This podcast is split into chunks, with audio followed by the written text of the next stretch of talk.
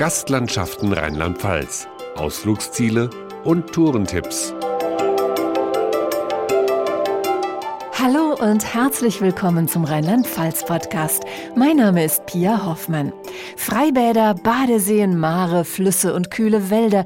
Im Sommer gibt es in Rheinland-Pfalz unzählige Möglichkeiten, sich abzukühlen, Abenteuer zu erleben und sportlich zu betätigen. Zum Beispiel im Kletterpark Bad Neuenahr-Ahrweiler mit großem Kinderbereich und vier Erlebnisparcours, so die stellvertretende Parkleiterin Barbara Ströbe. Die vier Parcours unterscheiden sich zum Beispiel durch die Höhe.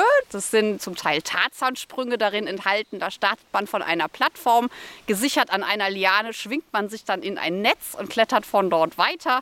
Und natürlich unsere Megaseilbahn, die ist 450 Meter lang und führt über eine Schlucht, quasi über eine Wiese. Sprünge, Schwünge, Schaukeln und Schleudern mitten in der Natur. Im Zipline-Park Elmstein im Biosphärenreservat Pfälzerwald Nordvogesen können Besucher auf 18 Seilstrecken durch die Baumwipfel gleiten. In den rheinland-pfälzischen Wäldern gibt es aber nicht nur Zipline- und Kletterparks, sondern auch ausgewiesene Klettersteige, weiß Kevin Kalfels vom Romantischer Rheintourismus. Besonders empfehlenswert sind natürlich die Vielzahl an Burgen und Schlössern, die wir haben. Über 65 Stück, davon sind die meisten sogar zu besichtigen. Besonders spannend für Kinder, Familien, aber auch die älteren Herrschaften. Ansonsten äh, für Aktive haben wir einen Kletterpark, Bend of Sein oder auch am Rheinsteig bzw. am Rheinburgenweg haben wir drei Klettersteige. Der Mittelrhein-Klettersteig in Boppard ist auch für Kinder geeignet. Etwas schwieriger ist allerdings der Klettersteig in St. Gosshausen. Und auch an der Mosel schickt Weinerlebnisbegleiterin Lisa Möntenich Abenteuerlustige gern zur Rabenleim, einem Klettersteig, der es ganz schön in sich hat. Normalerweise steigt man diesen Pfad auf. Je nach körperlicher Verfassung sollte man sich überlegen, ob er rauf oder runter geht. Beides ist extrem schwierig. Das heißt nicht umsonst Klettersteig.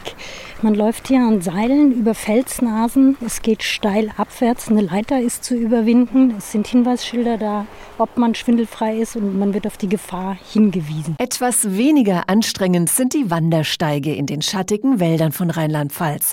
Vor allem auf dem Westerwaldsteig lassen sich Wanderspaß und Wasserspaß im Sommer optimal verbinden, so Wegemanager Michael Stehr. Hier geht es schon im Westen los, am Rhein dann ins Wiedtal, wo die Wied fließt. Und dann über die Westerwälder Seenplatte kommen wir zum Beispiel zum Wiesensee, auch ein Naherholungsgebiet weiter Richtung Osten nochmal die Krombachtalsperre dann, eine riesige Wasserfläche.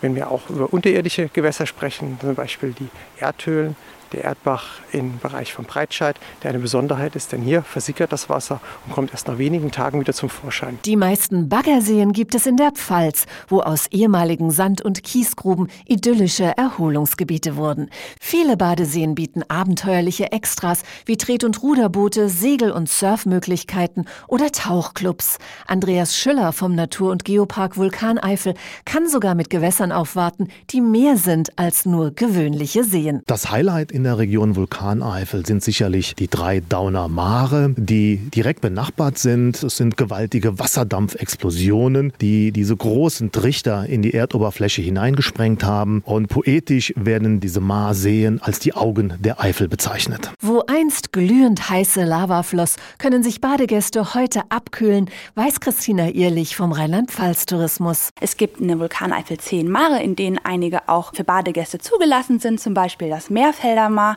oder das Pulvermar bei Gillenfeld. Dort kann man eben schwimmen, aber auch mit dem Tretboot fahren, surfen oder das Paddelboot mitbringen und dann im geeigneten Moment einfach schnell in den See springen. Und natürlich bieten auch zahlreiche Freibäder in der Region Wasserspaß mit allerlei Extras.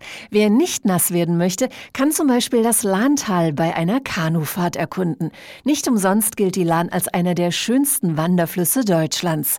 Kanuvermieter Mario Kiepler bietet seinen Gästen gleich mehrere spannende Ausflugsziele. Wenn man von Weilburg lostartet, haben wir drei Ziele, die für eine Tagestour wunderbar in Frage kommen. Das ist einmal Aumenau nach dreieinhalb Stunden reiner Paddelzeit, anderthalb Stunden weiter der nächste Ort Filmer und nochmal eine Stunde weiter wäre Runkel. Sie könnten bis zum Rhein, bis nach Lahnstein paddeln. Natürlich wäre das dann von Weilburg ab eine Sechstagestour.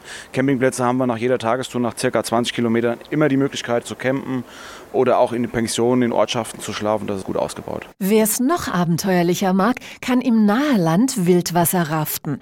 Hohe Felsschluchten und unberührte Flusslandschaften. Für Sebastian Schmidt von Landwater Adventures ist Rheinland-Pfalz das optimale Rafting-Gebiet. In Deutschland findet man gerade im inneren Bereichen des Hunsrück einfach sehr unberührte Gegenden, wo Bäume noch in die Flüsse hängen, wo Landschaften zumindest unberührt wirken.